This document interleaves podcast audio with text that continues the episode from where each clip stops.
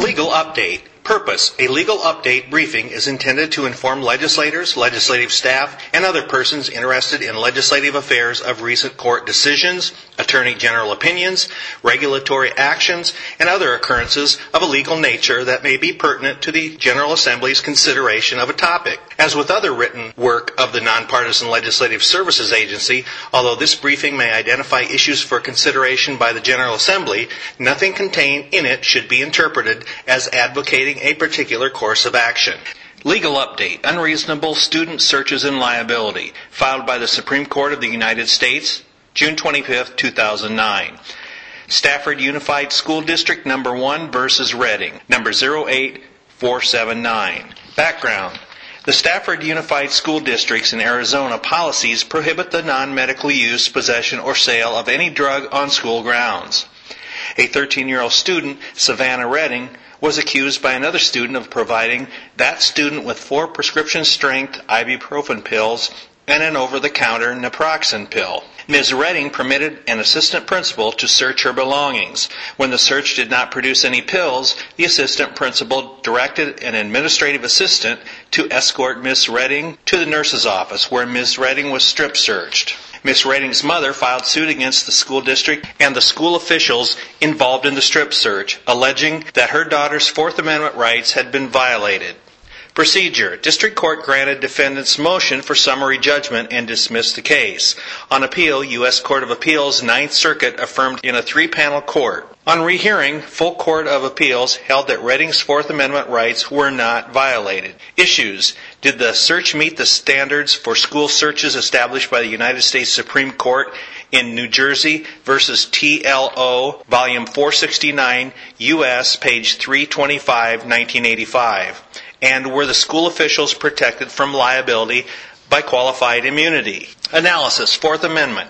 The Fourth Amendment establishes the right of the people to be secure in their persons against unreasonable searches and seizures. The court, in the TLO opinion, determined that the public interest is best served by a Fourth Amendment standard of reasonableness that stops short of probable cause. Volume 469 U.S. at page 341. And the measure adopted for a school search must be reasonably related to the objectives of the search and not excessively intrusive in light of the age and sex of the student and the nature of the infraction.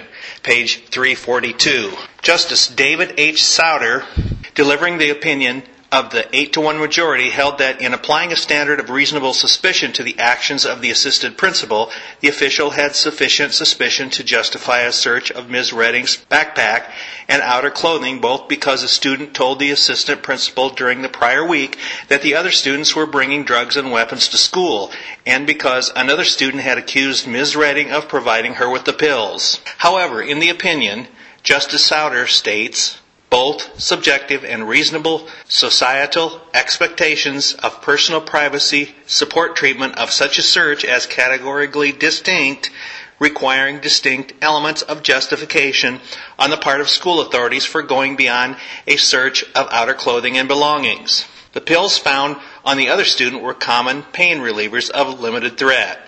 The assistant principal had no reason to believe that Ms. Redding was hiding more pills under her clothing, nor did he establish the date on which Ms. Redding allegedly gave the pills to her fellow student. Analysis Qualified immunity. A school official would be entitled to qualify immunity where clearly established law does not show that the search violated the Fourth Amendment. Pearson v. Callahan, volume 555, United States, 2009.